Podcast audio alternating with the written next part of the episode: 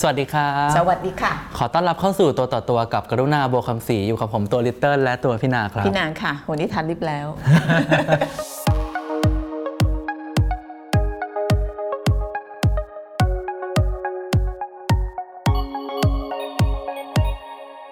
ก่อนเข้ารายการเราบอกว่า no clubhouse อ้าวสรุปเหนื่อย วิ่งตามเทคโนโลยีไม่ทัน เอาอันนี้ก่อนเนาะได้ได้พี่นา พูดตรงนะเราแก่มากอะเราไม่สามารถวิ่งตามทุกอย่างได้ วันนี้เราจะมาคุยเรื่อง ชนชาติหนึ่งที่เขาได้ชื่อว่าเป็นชนชาติที่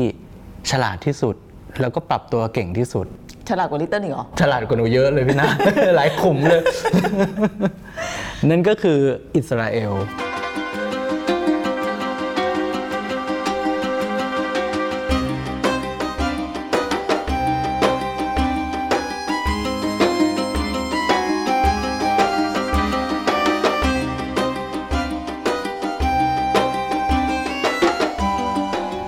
นน่ะถามมาเยอะมาก ชื่อน้องอะไรนะที่ชอบบอกให้พี่นานเล่าเรื่องมอสซาร์ดอะ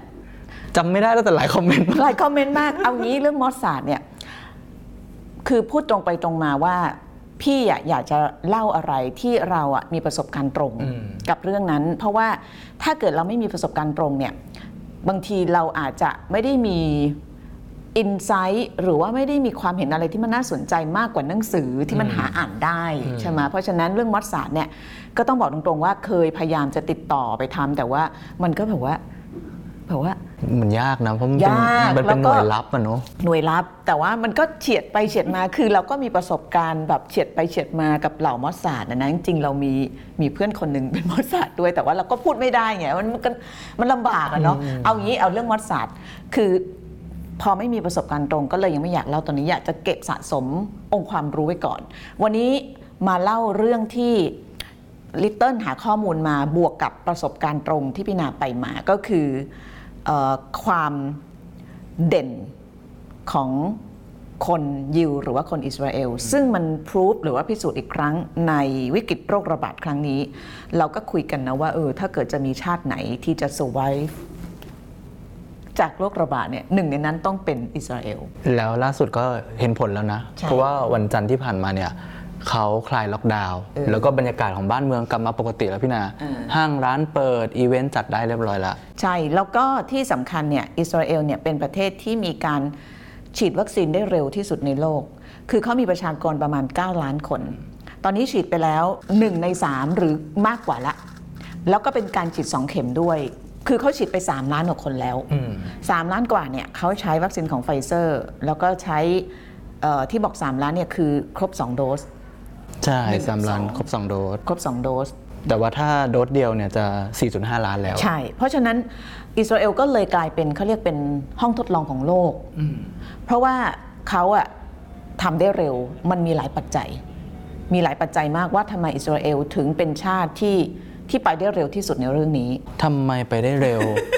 หนึ่งหนึ่งเลยก็คือความได้เปรียบก็คือประเทศเล็ก ประชากรน้อย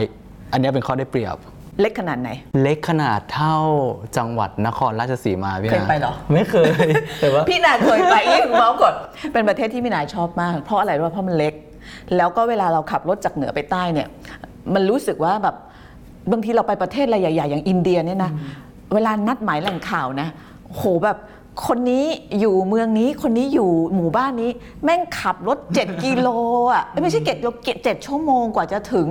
กว่าจะได้เรื่องเรื่องหนึ่งเนี่ยแต่ว่าถ้าไปอิสราเอลเนี่ยนะจากเหนือไปใต้เนี่ยมันมันแป๊บเดียวมันแป๊บเดียว 3-4 ชั่วโมง แล้วก็ลักษณะของภูมิประเทศเนี่ยมันก็ไม่ได้ยากลำบากในการเดินทาง คือแปลว่าไม่เหมือนอย่างในปานเนี่ยโอ้โห พี่นาจำได้ไปทำเรื่องอะไรก็ไม่รู้ จะไปฟาร์มแพะ ขับรถจากการมันดุไป ยิ่งกว่าไปดาวอังคารเนี่ยโหนั่งจนตูดระบมขอไปแล้วทางมันอย่างนี้เลยขึ้นเขาลงห้วยแล้วไปสัมภาษณ์คนเดียวนี่นะพี่ก็ด่าคนขับรถบอกว่ายูไม่บอกฉันก่อนเขาก็บอกว่ามันแค่ 70 กิโล แล้วแกไม่บอกว่า 70 กิโลนี่มันขึ้นเขาขนาดนี้คือเหนื่อยมาก เพราะฉะนั้นสรุปง่าย ๆ ก็คือว่าลักษณะของ ภูมิประเทศแล้วก็ความใหญ่ของอิสราเอลเนี่ยมันก็เลยทำให้เขาได้เปรียบในเรื่องของการจัดการ ใช่กระจายวัคซีนได้เร็ว แล้วก็อีกหนึ่งอย่างเลยนะ ที่เป็นข้อดีของเขาก็คือเขามีระบบสุขภาพที่ที่มันดีแล้วมันเป็นระบบอะพี่นา คือตามกฎหมายเนี่ยประชากรทุกคนในในประเทศเนี่ยจะต้องลงทะเบียนกับศูนย์สุขภาพ 4 แห่ง คือทุกคนต้องต้อง register หมดใช่ มันก็เลยง่ายต่อการ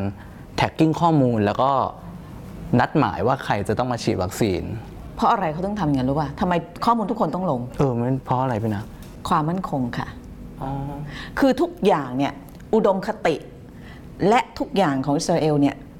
ขึ้นอยู่กับความมั่นคง เพราะว่าเขาเป็นชาติที่มันถูกรายล้อมด้วยศัตรูอาหรับ อิสราเอลเนี่ยเป็นประเทศที่มีมีคอนเชียสหรือว่ามีจิตสำนึก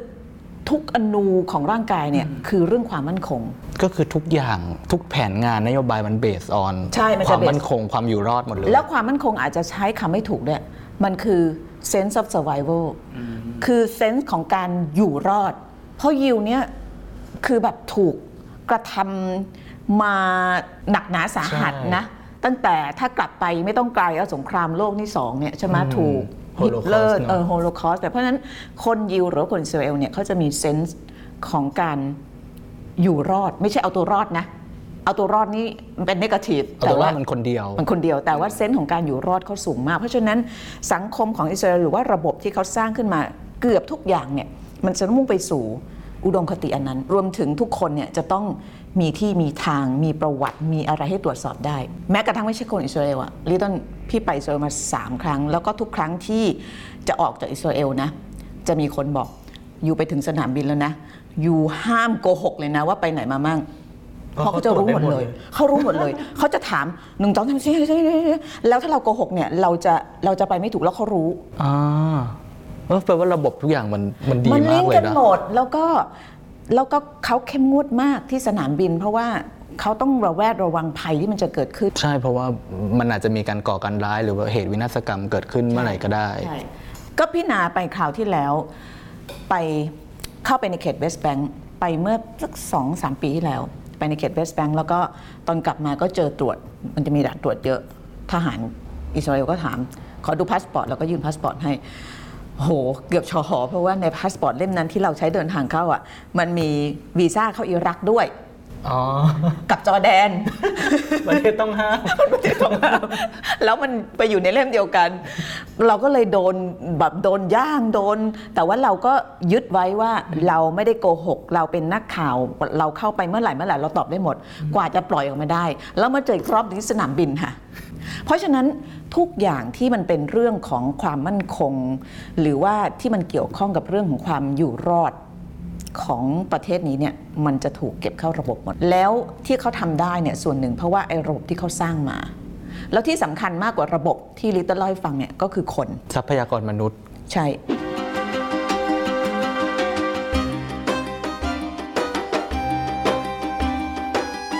ภาพที่เราเห็นว่าอิสราเอลเขาเขารับมือกับโรคระบาดได้ดี แล้วก็สามารถที่จะเหมือนกับกลับมามีชีวิตเกือบจะปกติได้เป็นชาติแรกของโลกเนี่ย กลับไปกลับไปก็คือเรื่องของคนอืมคนที่เขาสร้างมาเนี่ยมันเป็นคนที่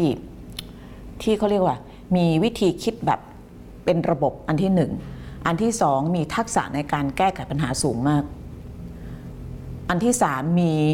ทักษะในเรื่องของการตั้งคำถาม มีทักษะในเรื่องของการวิเคราะห์แยกแยะ แล้วทั้งหมดนี้ไม่น่าเชื่อนะ เพราะว่าส่วนหนึ่งมันมาจากการเป็นทหารเว้ย เพราะว่าที่นั่นมีกฎหมายว่าทุกคนต้องเป็นทหาร ไม่ว่าชายหรือหญิง ใช่ เขาฝึกอะไรกันพี่นะฝึกอะไรเนี่ยต้องกลับไปประวัติศาสตร์นิดหนึ่งที่อิสราเอลเขาต้องอยู่ในความระแวดระวังทุกวินาทีและทุกคนเนี่ยที่บอกว่าต้องเป็นทหารคือจบมัธยมมาต้องเป็นทหาร เพราะว่าภัยที่อยู่รอบตัว ทุกคนต้องรบเป็นผู้ชายเป็น 3 ปี ผู้หญิงเป็น 2 ปี เดี๋ยวพี่นาจะเล่าให้ฟังว่า เพราะว่าอันเนี้ยประสบการณ์ตรงเราเคยไปทำเรื่องนี้ กับพวกทหารอิสราเอลที่ ไปดูว่าเขาทำอะไรบ้างอย่างที่ลิตเติ้ลเล่าให้ฟังเนี่ยทหารอิสราเอลชื่อกองทัพก็คือ IDF Israel Defense Forces ก็มีกองทัพบบกกองทัพเรือกองทัพอากาศเหมือนของเรา แต่ว่าหน่วยของเขาจะแยกย่อยไป แล้วมันเป็นหน่วยที่น่าสนใจแล้ววิธีการเทรนเนี่ยมันก็เลยได้ทรัพยากรมนุษย์ที่ออกมาแล้วแบบมีวิธีคิดแบบเลิศล้ำมาก แต่ว่าเดี๋ยวเราเล่าก่อนว่าเขารบกับใครเออเขาเล่าก่อนว่าทำไมเขาต้องระวังตัวขนาดนั้น เพราะว่า ชาวยิวเนี่ยไปตั้งประเทศในพูดง่ายๆว่าในดงอาหรับคือมันรายล้อมด้วยอาหรับหมดเลยไหนจะจอร์แดนซีเรียซาอุอียิปต์จอร์แดนเนี่ยนะเออพูดถึงจอร์แดนนอกเรื่องได้ปะตอนพี่ไปครั้งแรกอะไปอิสราเอลครั้งแรกเมื่อปี 1998 มั้งเข้าไปในฉนวนกาซาด้วยนะ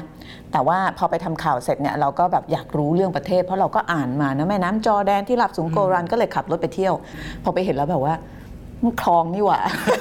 มันไม่ใหญ่มันเล็กมากผิดหวังมาก คือทำทำลายความฝันของสาวบ้านนอกมากมันเป็นหน้าแรงหรือเปล่าพี่นาขนาดมัน ต้องบอกว่าการตั้งประเทศของชาวยูเนี่ยมันเป็นการตั้งประเทศที่เจ้าบ้านเนี่ยเขาไม่ได้ยินยอม คือตอนนั้นเนี่ยหลังสงครามโลกครั้งที่สองพื้นที่ตรงปาเลสไตน์เนี่ยแต่เดิมอะมันเป็นของอาณาจักรออตโตมัน แล้วอังกฤษเนี่ย รบชนะก็เลยยึดมาได้ออตโตมันตอนนั้นหัวใจก็คือตุรกีใช่เออตุรกี คือสงครามโลกครั้งที่หนึ่งเนี่ยนะพื้นที่มันไม่ได้เป็นแบบนี้นะ มันไม่ได้มีประเทศแบบว่าอืมมันเป็นอาณาจักรอิรักจอร์แดนอะไรเงี้ยมันเป็นอาณาจักรคือออตโตมันก็คือครอบคลุมพื้นที่ในอาหรับเกือบทั้งหมด ทีนี้พอตุรกีแพ้บริเวณส่วนของปาเลสไตน์เนี่ยก็ก็ตกเป็นของอังกฤษ ชาวยิวเนี่ยก็ไปทำข้อตกลงซื้อขายดินแดนกับอังกฤษ เพราะว่าชาวยิวเนี่ยเขาจะมีกลุ่มที่เขาเชื่อว่าเขาจะต้องกลับไปที่เป็นไซออนิสต์เป็นไซออนิสต์กลับไปที่ดินแดนที่พระเจ้าให้คำมั่นสัญญาไว้ ซึ่งก็คือดินแดนคานาอัน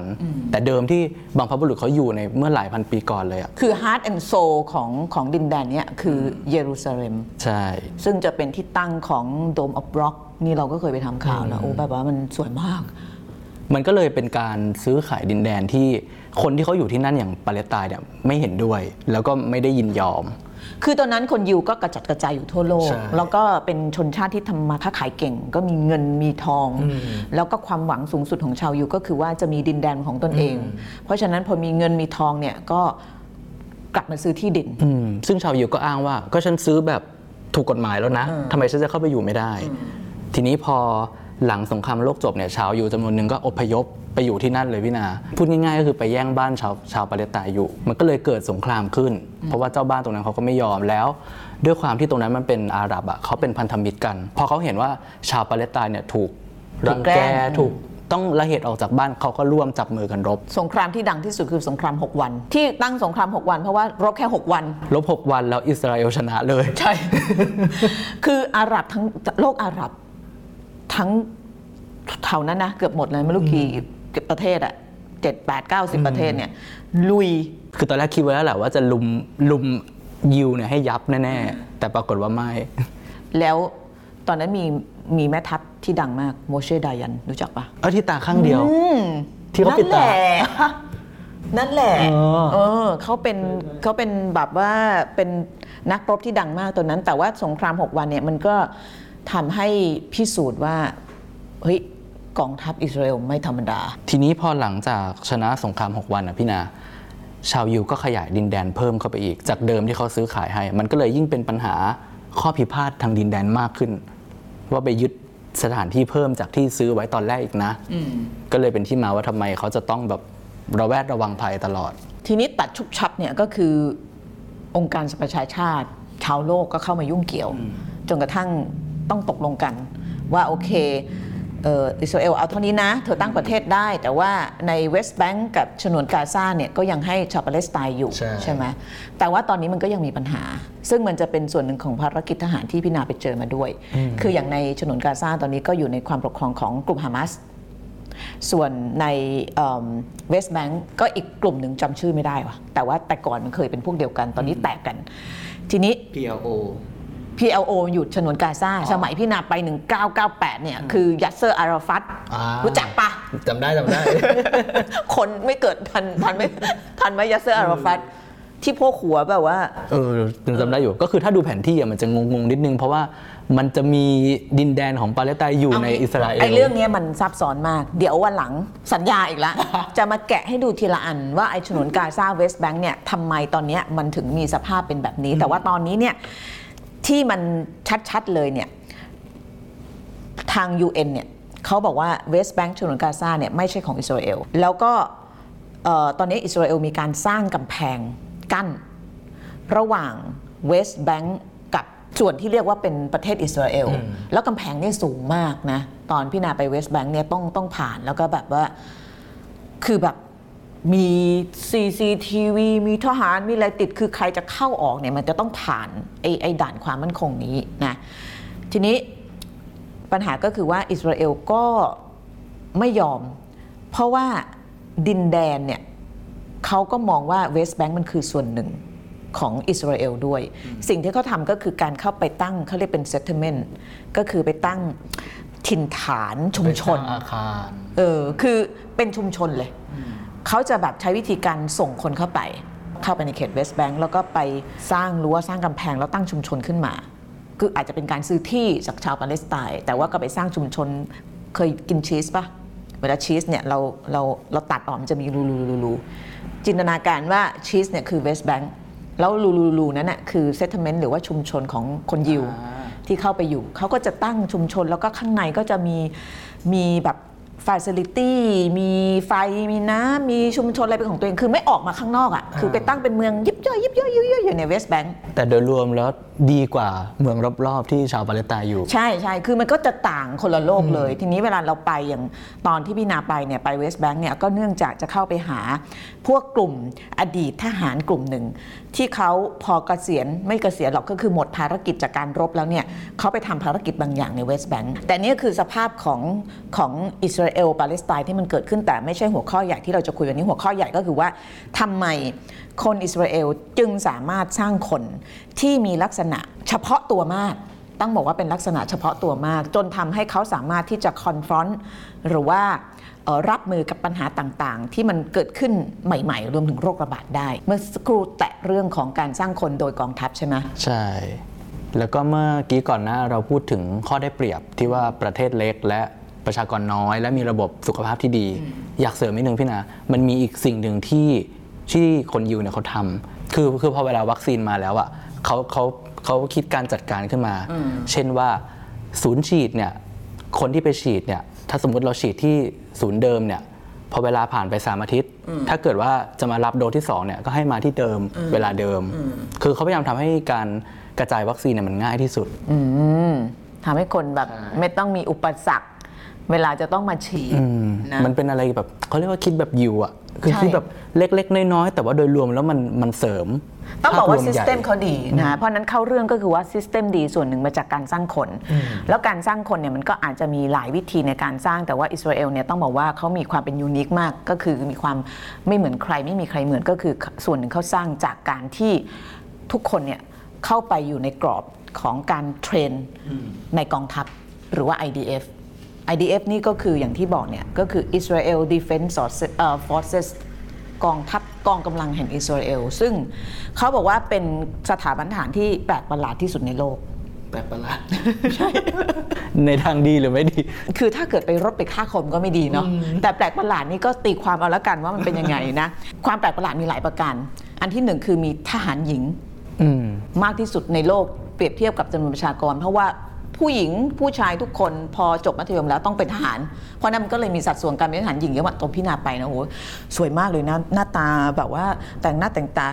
เดินตามหลังนางสะพาย M16 นี่บอกว่าน่ากลัวมากตอนไป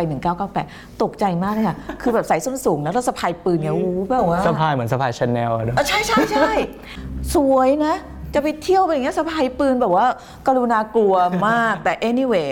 เอ่ออันที่หนึ่งก็คือความแปลกประหลาดก็คือการมีผู้หญิงในกองทัพเยอะ แล้วก็รบเก่งทุกคน ลบก็คือเก่งเหมือนผู้ชายว่างั้นเถเก่งอะเหมือนผู้ชายตอนไอ้เรื่องเนี้ยพลาดไม่งั้นอะคุณจะชอบมากท่านผู้ชม เราอะนัดหมายไปทำเรื่องกองกำลังทหารผู้หญิงอะเมื่อ 3 ปีที่แล้วอะปรากฏว่าอิหร่านยิงอ๋อ จรวดมาพอดีเขาก็เลยไม่ให้พี่นาเข้าไป น่าดูเนอะน่าดูมันเป็นแคทวูแมนในทะเลทรายอะไรเงี้ยเสียดายมาก เดี๋ยวไปใหม่แล้วเออเดี๋ยวไปใหม่ แต่ anyway ที่มันสำคัญกว่านั้นก็คือเรื่องของสถาบันกองทัพเนี่ยมันกลายเป็นสถาบันการจัดการศึกษาที่ดีที่สุดในโลกลิตเติ้ลอายุ 17เนี่ยจบมัธยมยังวะ ตัวสมมุติว่าจบแล้ว เออจบมัธยม ถ้าเป็นเราอยู่ในประเทศไทยเราก็จะคิดว่าฉันจะเข้ามหาวิทยาลัยจะเลือกคณะอะไรอะไรใช่ดีใช่ไหมแล้วก็เด็กทั่วโลกก็จะเป็นแบบนี้ใช่ไหมแต่ที่อิสราเอลเนี่ยคุณไม่ต้องคิด เพราะว่าจบมัธยมแล้วคุณต้องเข้ากองทัพ แต่ในกองทัพเนี่ยเขาจะเหมือนกับเป็นเป็นมหาวิทยาลัยย่อมๆเลยเขาจะโอเคในเรื่องของการฝึกรบก็ฝึก แต่ว่าพอฝึกระดับหนึ่งแล้วเนี่ยเขาก็จะถามว่า you อะอยากจะเป็นอะไร you อยากจะเป็น engineer you อยากจะเป็นเอ่อ ผู้เชี่ยวชาญด้านการเกษตร you อยากจะเป็นอะไรเนี่ยเขาจะมี unit ที่จะรองรับความต้องการของ you แล้วสอนแบบเข้มข้นมาก คือไม่ได้สอนแค่แบบเลี้ยงไก่ปลูกผักล้างห้องน้ำก็คือเหมือนได้ทเรีหายนรเกณฑ์บ้านเรานะ ก็คืออยากเป็นอะไรก็ได้เรียนแบบนั้นเลย ถูกแล้วเข้มข้นมาก แล้วก็คือแต่ก่อนเนี่ยยูนิตที่เด็กหนุ่มเด็กสาวอยากจะเข้ามากที่สุดเนี่ยคือหน่วยรบ หน่วยรบโดยเฉพาะหน่วยที่เขาเรียกว่าเทาไพออต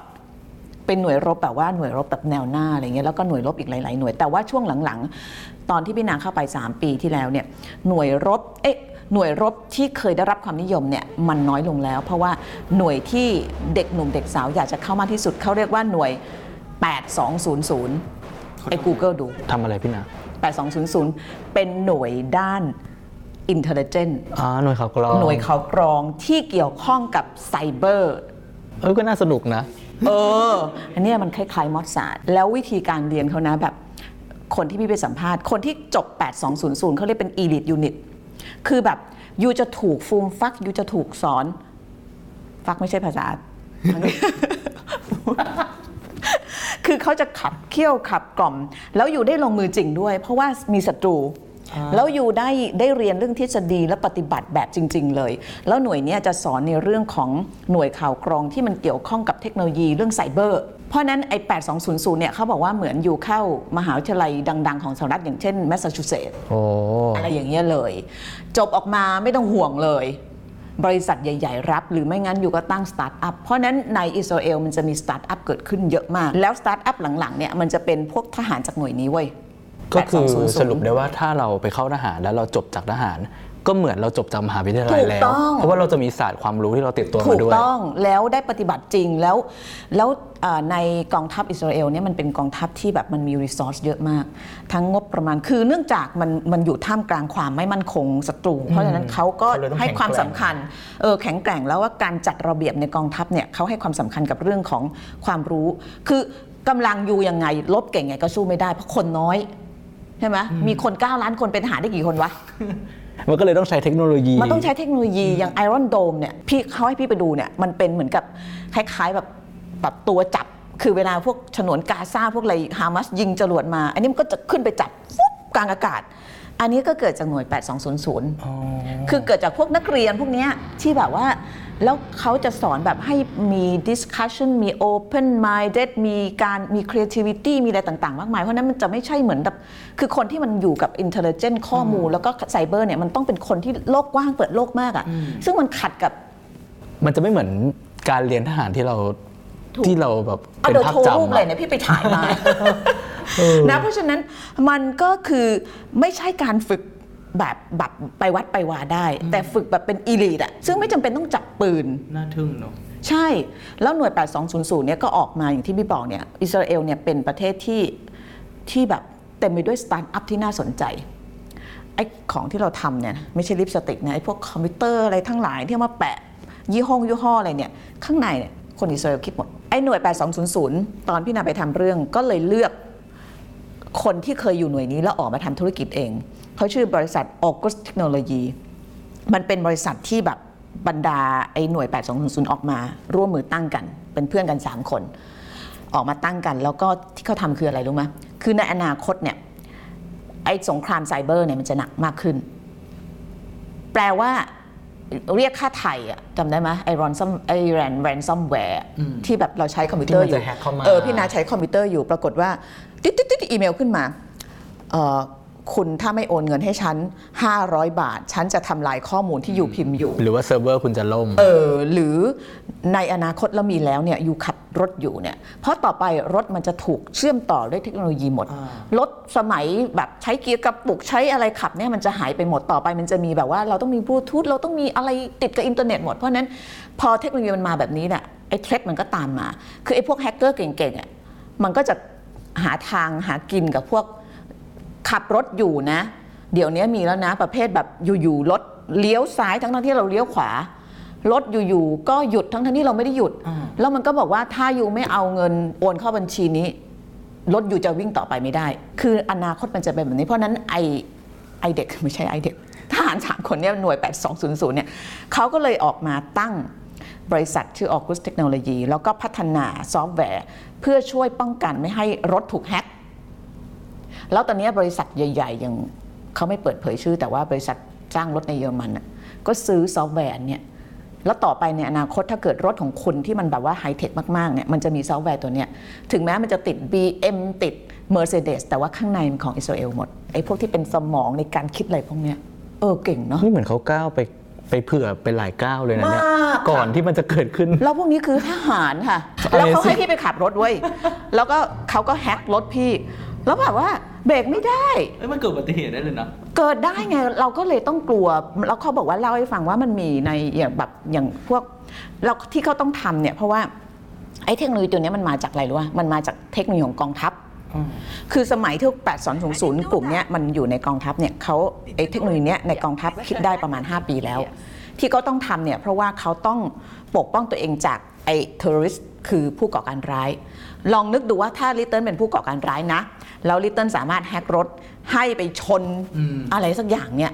อิสราเอลก็ต้องคิดล่วงหน้าว่าเออถ้าเกิดมันมีแฮกเกอร์ที่มันเก่งๆ ที่มันเป็นผู้ก่อการร้ายแล้วมันทำอย่างนี้ยเราจะสร้างซอฟต์แวร์มากันมันยังไงวะเขาก็เลยคิดมาได้ แต่ว่าคำถามอาจจะมีคนถามบอกว่าเฮ้ยแล้วทำไมกองทัพให้พวกนี้เอาเอาเทคโนโลยีนี้ออกมาใช้ เพราะว่ามันเก่าแล้วจ้ะ IDF หรือว่ากองทัพอิสราเอลเนี่ยเขาจะเปิดกว้าง ก็คือว่าคนที่ออกจากกองทัพโดยเฉพาะจากหน่วยพวกเนี้ย คือเขาเขาถือว่าส่วนเนี่ยก็คือการสร้างเศรษฐกิจชาติด้วย เทคโนโลยีที่ไม่เป็นความมั่นคง หรือเป็นเทรดเป็นภัยหรือว่าใครๆก็รู้ได้แล้วเนี่ยคุณเอาออกมาแล้วทำธุรกิจได้ แปลว่าตอนเนี้ยในกองทัพจะต้องมีบางอย่างที่ใหม่กว่าล้ำกว่า และเขายังไม่บอก ถ้าเกิดตอนนี้มันมีอย่างนี้ยนะ ข้างในมีเท่าไหร่ แล้วพี่นาก็แบบว่ามีคอนเน็ชันก็ได้เข้าไปในไอเขาเรียกเป็น Cyber Security Headquarter โอ้โหตั วรีบมากค่ะกว่าจะเข้าไปได้แล้วก็ไม่ได้เข้าไปข้างในด้วยนะเข้าไปอยู่เขาเอาไปให้อยู่ห้องหนึ่งอะให้ดูที่เขาให้ดูได้ เออ ก็แบบว่าขนยังลุกอยู่เลยอะออกมาแล้วแบบมีสนอยพวกสมัยเปอร์บอกว่า ฉันไม่เข้ามาก็ได้นะ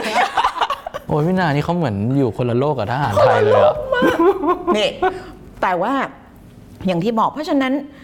กองทัพอิสราเอลเนี่ยมันถูกเชื่อมต่อกับความอยู่รอดของชาติ และ ความรุ่งเรืองทางเศรษฐกิจเห็นเขาเชื่อมต่อไหมเทคโนโลยีที่กองทัพคิดได้เนี่ยมันจะถูกนำออกมาใช้เมื่อมันไม่ต้องเป็นความลับสำหรับกองทัพอีกต่อไปแล้ว แล้วเด็กพวกนี้ที่ออกมาเป็นเด็กอะก็เด็กหนุ่มนะหน้าตาดีๆทั้งนั้นเลยเนี่ยเออสามีอยู่ปะวะ8200เนี่ยจำไว้ใครอยากรู้ไป Google ต่อนะ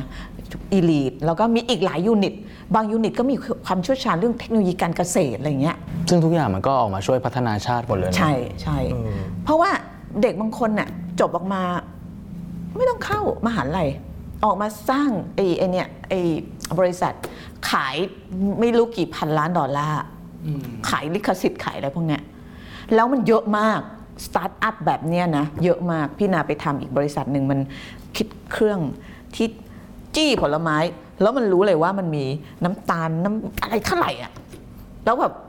เอาไปตลาดเนี่ยนะ อยากกินอะไร you เป็นโรคเบาหวานไปจิ้มแล้วรู้แล้วเอ้ยฉันกินได้กินไม่ได้อะไรอย่างเงี้ยเออเออดีดีดีมันมีทั้งแบบเอาไปใช้ในเรื่องของความปลอดภัย แล้วก็เรื่องของชีวิตประจำวัน เยอะมาก คิดแบบยิวนะ คิดแบบยิวนี่แหละเอออันเนี้ยประสบการณ์ตรงเล่าให้ฟังแต่มอสซาร์ดเนี่ยยังเข้าไม่ถึง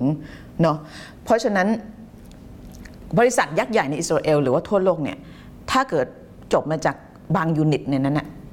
เขาไม่ดูปริญญาเลยนะเขาไม่ถามเลยนะว่าเป็นใคร มาเขารู้คือพวกนี้เขารู้ คนแย่งกันเข้าน่าดูเลยเนาะเพราะฉะนั้นเนี่ยเขาบอกว่าหลังๆเนี่ยหน่วยรบเนี่ยที่แบบว่าเป็นอินฟันทรีที่แบบว่าหน่วยราบถือปืนอะไรเงี้ยจะไม่ค่อยเยอะแต่ก่อนเยอะ อันนี้ยังไม่ได้เล่าอีกหน่วยหนึ่งที่พี่ไปหาที่เวสต์แบงค์เดี๋ยวไว้ข่าวหน้าแล้วกันไอ้หน่วยเนี้คือหน่วยแบบว่าหน่วยรบอะที่แบบยิงปุ๊บเนี่ยอันนี้ก็น่ากลัวมากค่ะ แต่ว่าอยากเล่าไอ้ 8200 เพราะฉะนั้นหลังๆเนี่ยหน่วยหน่วยพวกเนี้ยที่เกี่ยวข้องกับไซเบอร์ เทคโนโลยีอินเทลเจน พวกมอสซาร์ดก็ต้องมาเรียนแบบนี้ ไม่งั้นไปเป็นไม่ได้ เมื่อกี้พี่นาพูดถึงกำแพงที่กั้นระหว่างยิวกับปาเลสไตน์ใช่ไหมใช่ West Bank กับอิสราเอลทีเนี้ยด้วยความที่ยิวเขามีเทคโนโลยีล้ำมีกล้องวงจรปิดมีการอะไรทุกอย่าง แล้วรู้ไหมว่าชาวปาเลสไตน์เขาทำยังไงในการ โต้ตอบต่อสู้กับ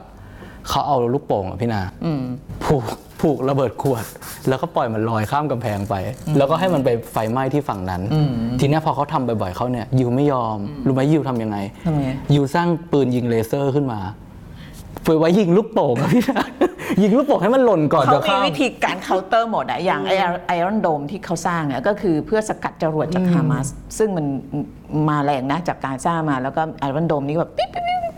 ผลักไปหมดเลยอืม intercept ได้หมด อันนั้นก็คือการการรบการป้องกันตัวเอง แต่ว่าไอ้เรื่องอินเทลเจนหรือว่าหน่วยข่าวกรองเนี่ยต้องยอมรับว่าเขาเป็นที่สุดของที่สุดจริง ๆ แล้วก็มันไม่เฉพาะอยู่ในในกองทัพแต่ว่ามันมันมันเหมือนต่อกมันมันต่อเนื่องมาถึงเรื่องของการ สร้างสังคมแล้วก็สร้างเศรษฐกิจด้วยอะกลับมาเรื่องวัคซีนนิดหนึ่งมีทายังไม่จบเหรอ มีแฟนเพจแฟนเพจเขาถามมาคุณปรินเขาอยากรู้ว่าพอชาวยูได้วัคซีนเยอะแล้วเนี่ยแบบเนี้ยชาวปาเลสไตน์เขาได้ฉีดด้วยหรือเปล่า เห็นอยู่นะแต่ไม่เยอะเนาะลิตเติ้ลหาข้อมูลมาปะ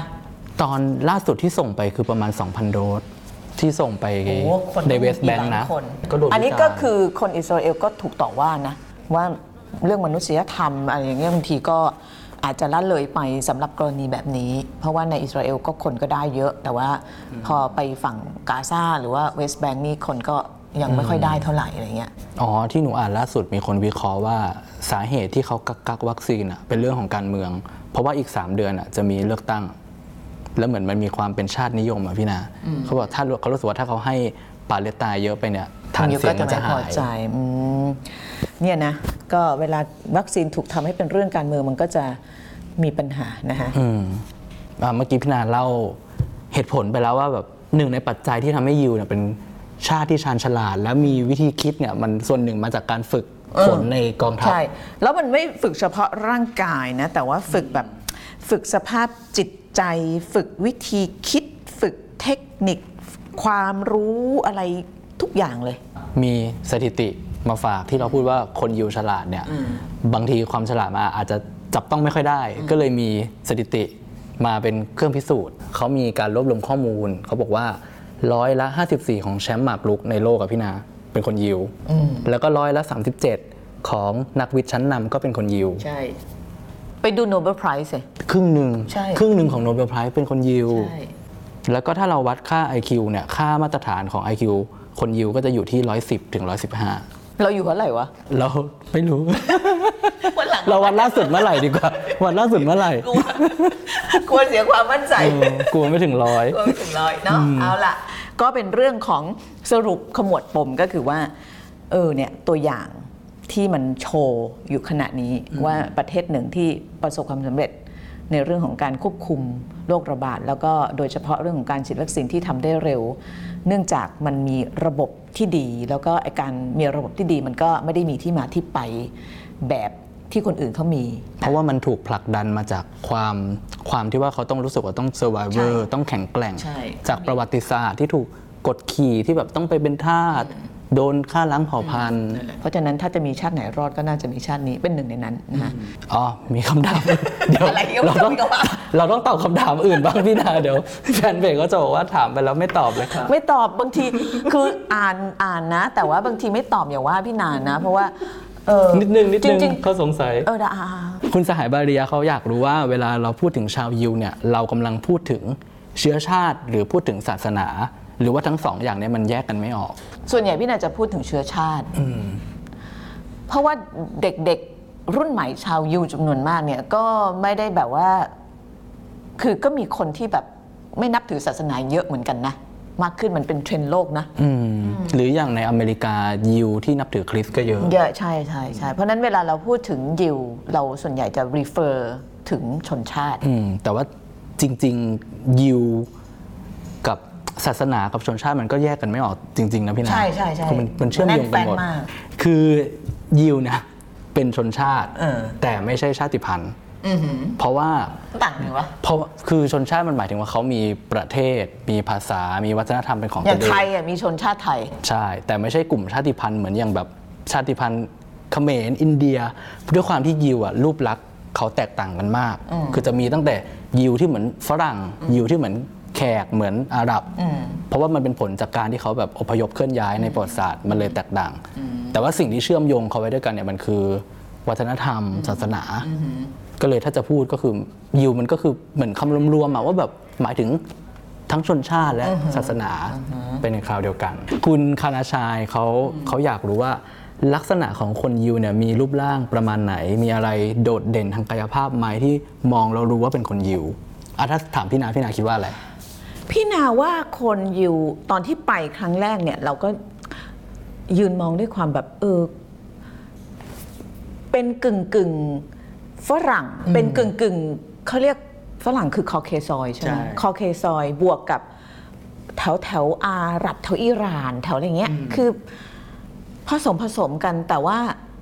หล่อและสวยค่ะ คือมันจะดูเป็นเหมือนแบบฝรั่งก็ไม่ใช่เออฝรั่งก็ไม่ใช่แขกก็ไม่เชิงเอเชียก็ไม่เชิง มันมีความแบบ mix กัน แต่ว่าเป็นการ mix ที่แบบบางทีอย่างเราเนี่ยบางคนอาจจะรู้สึกว่าเออรู้ได้ไงว่าเป็นฝรั่งเศสอิตาเลียน คนเยอรมันเราดูออกนะ มันจะมีบางอย่างที่เขาไม่เหมือนกัน คนคนอิสราเอลก็เช่นเดียวกันเวลาเราเห็นเราจะเราจะดูออก ลักษณะการพูดการจาแต่ว่าถ้าอธิบายกว้างๆเนี่ยฝรั่งมากกว่านะอืมเป็นทางฝรั่งมากกว่าทาง เอเชีย เอเชียนี่หมายถึงโลกอาหรับด้วยนะ ถ้าแบบไทยที่พี่นาบอกจะนึกถึงดาราคนหนึ่งเกลกาดอตอ๋อ ที่เป็น วันเดอร์วูแมนคือจะมีมันจะนี่เป็น นางก็อยู่เนี้ยนะ ไอ้หน่วยที่เราจะไปทำแล้วโดนใช่เทนางเคยอะเป็นทหาร ใช่ นางเป็นทหาร IDF Israel Defense Forces แล้วนางรบเก่งด้วย ใช่ ก็เนี่ยแหละที่พี่นาจะไปทำแล้วพี่นาโดนเท แต่อยากจะบอกว่า ยิวอะจริง ๆ แล้วรูปลักษณ์เขาหลากหลายมาก คือ แต่ว่าถ้าจะแบ่งเป็น 2 กลุ่มใหญ่ๆเนี่ยจะมีกลุ่มที่คล้ายฝรั่งในยุโรป อันเนี้ยเขาจะมีชื่อว่ายิวอัชเคนาซีกับยิวที่คล้าย ๆ อาหรับ จะเป็นชื่อว่ายิวเซฟาดีชื่อยากจังเลยอะชื่อยากมากพี่นาเพราะว่าคือต้องย้อนไปประวัติศาสตร์ไกลเลยอะหลังจากโดนอาณาจักรโรมันถล่มเนี่ยยิวก็คือแตกกระจายเออมีกลุ่มหนึ่งเนี่ยก็โดนโรโรมันพาไปเป็นทาสที่ยุโรป อีกกลุ่มก็ไปเข้ากับชาติอาหรับ ไปอยู่ใต้ เงามุสลิมอืมมันก็เลยมีความเป็นแบบสองกลุ่มใหญ่ และทีนี้พอมีการอพยพเคลื่อนย้ายอีกก็เลยเหมือนที่พี่นาบอกว่ามีความมีเกิดเป็นกลุ่มกลางๆ ที่ว่าดูหน้าฝรั่งก็ไม่ใช่แขกก็ไม่ใช่ ส่วนที่เขามีคำพูดกันว่า จมูกงุ้มแบบยิวอะไรอย่างเงี้ยมันเป็นค่อนข้างสเตอริโอไทป์เพราะว่าไม่ใช่ทุกคนที่เป็นส t e r e o t y p e คือการเหมารวมใช่อืมก็จริงๆเดี๋ยวนี้โลกมันคือมันมีการเคลื่อนย้ายประชากรเนาะ จริงๆ เดี๋ยวนี้ดูหน้าตาก็ดูไม่ค่อยออกแล้วนะไม่ออกเออพี่นาเนี่ยคนอะไรเออนี่แล้วต้นถาฐามนดิคนอะไรแล้วเขาก็น่าจะบอกพี่นาเหมือนคนฟิลิปปินส์คนไทยประมาณนั้นแหละ ถ้าถ้าดูนะ แต่ถ้าอย่างหนูเนี่ยเวลาไปไปเดินสีลมข้าวสารอะเขาเขาไม่พูดภาษาไทยใส่เลยนะ พูดภาษาอะไรเขาพูดภาษาจีนบ้างเกาหลีบ้างอย่างเงี้ยว่าหน้าเราเป็นอย่างเงี้ยมันก็มีความหลากหลายอะถึงแม้ว่าจะเป็นเขาเรียกเป็นชาติเดียวกันใช่ไหมก็ สรุปปิดท้ายอย่างนี้นะ ก็เอ่อพี่นากับลิตเติ้ลก็ทำรายการนี้มา 2 เดือนแล้วเนาะอืมได้เอครับอแล้วก็ขอบคุณทุกคนที่ติดตามไม่ได้ลารายการนะ แต่ว่าอาจจะมีอะไรที่บกพร่องบ้างนะ ส่วนเรื่องข้อมูลความรู้ที่มาเนี่ยก็มาจากการค้นคว้าของเรา แล้วก็ประสบการณ์ที่พี่นาเคยไปเห็นมาเพราะฉะนั้นอาจจะมีอะไรที่ท่านไม่เห็นด้วย ถ้าเป็นความเห็นเราก็ยินดีที่จะแลกเปลี่ยนนะหรือถ้าเป็นความรู้อะไรที่เราเอ่อคลาดเคลื่อนหรืออะไรไปเนี่ยก็สามารถที่จะช่วยเพิ่มเติมเออได้ช่วยเพิ่มเติมได้ ขออย่างเดียวคือ hate speech ไม่เอาอืมเราไม่มีพื้นที่ hate speech จริงๆแล้วแฟนเพจเราน่ารักมากนะน่ารักไม่ค่อยมีไม่ค่อยมีแต่ว่าพี่นายอยากใช้พื้นที่ตรงนี้พูดนิดนึงเพราะว่าอันหนึงที่ไม่ค่อยอยากจะเข้ามาออนไลน์เนี่ยเพราะว่าหลังๆ มันมีเรื่องพวกนี้เยอะเนาะมันเหมือนพอเรามาอยู่ในสปอตไลท์แล้วมันกลายเป็นว่า เราถูกโจมตีได้ง่ายขึ้นอะ ใช่ แต่ว่าพี่นาไม่ไม่ไม่หมายเรื่องของการวิพากษ์วิจารณ์นะ เพราะว่าเราก็ไม่ใช่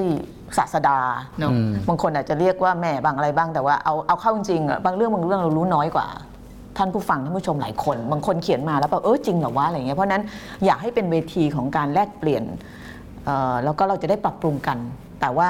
พื้นที่ของการบูลลี่หรือ hate speech เนี่ยเราไม่อยากให้มีนะคะถ้าเกิดใครอยากจะมี hate speech หรือบูลลี่ก็กลับบ้านไปส่องกระจกแล้วก็พูดกับตัวเอง